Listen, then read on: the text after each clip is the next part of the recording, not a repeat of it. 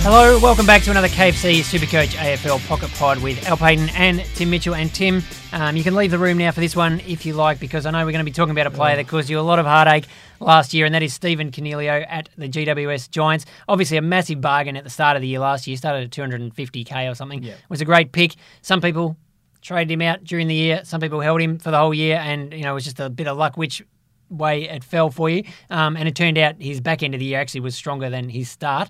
But uh, he's obviously a lot more expensive this year at 557k. But do you think he's a valid starting pick in 2023? I think he has to be, doesn't he? So he's priced at an average of 101, and from about the midway point of last year when Mark McVeigh took over, and the Giants remembered that Stephen Coniglio was a gun midfielder and put him back in there, he averaged about 109 or 110, didn't he? So you're getting a player that he's not as underpriced as some other options out there, but he's still technically underpriced on what he produced as a midfielder last year. So um, at 557k looks a lot when you can pay 50k less than that for, or just about 50k less for, I don't know, like Connor Rozee, for example, if you were tossing up between those two, or 55k less and pick Tim Taranto. But I can't see Stephen Coniglio being a bad pick, and I, I think he's going to be in the top two or three um, forwards come the end of the year. Yeah, I think he's he's probably the safest out of all those guys. Like Connor Rozee's a great example of someone who could spike and average 125, Yeah. but maybe he just sort of plateaus at around the 100 mark. Whereas I think Coniglio's just you know pretty solid 110 sort of guy. So if you look at last year, and I know you probably don't want to be thinking about this again, but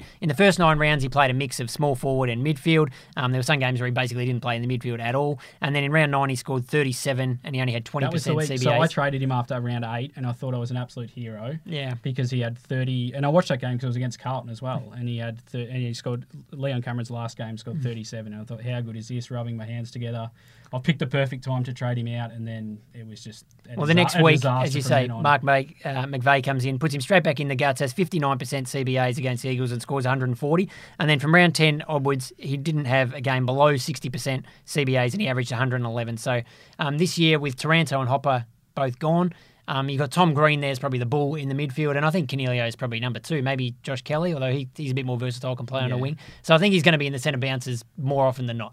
as much as I cursed myself for trading him out for all of last year and then thought no I'm not going to go back there again because uh, just because of what happened in the second half of last year like the more we get into preseason I'm thinking I'm going to have to pick him just because I think 101 point average is, is value for him. I can't see him averaging any less than that. And if it is, it's going to be what 95 or 96 in an absolute worst case scenario. So I think he's a really good pick again this year, Stephen Coniglio. And yeah, he's a strong contender to make my starting side. He was in my first team that I picked, and I don't think he's left. Like, yeah, I've, I've got him locked in. It's now just about whether you can fit Taranto, Rozee, potentially Darcy Cameron, uh, Stephen Coniglio, and Josh Dunkley, Dunkley yeah. all into the same forward line, really. Yeah, that's the only question. But uh, yeah, out of all of those, he's not going to be the one that goes out for me unless something drastic happens in the next couple of weeks. Yep.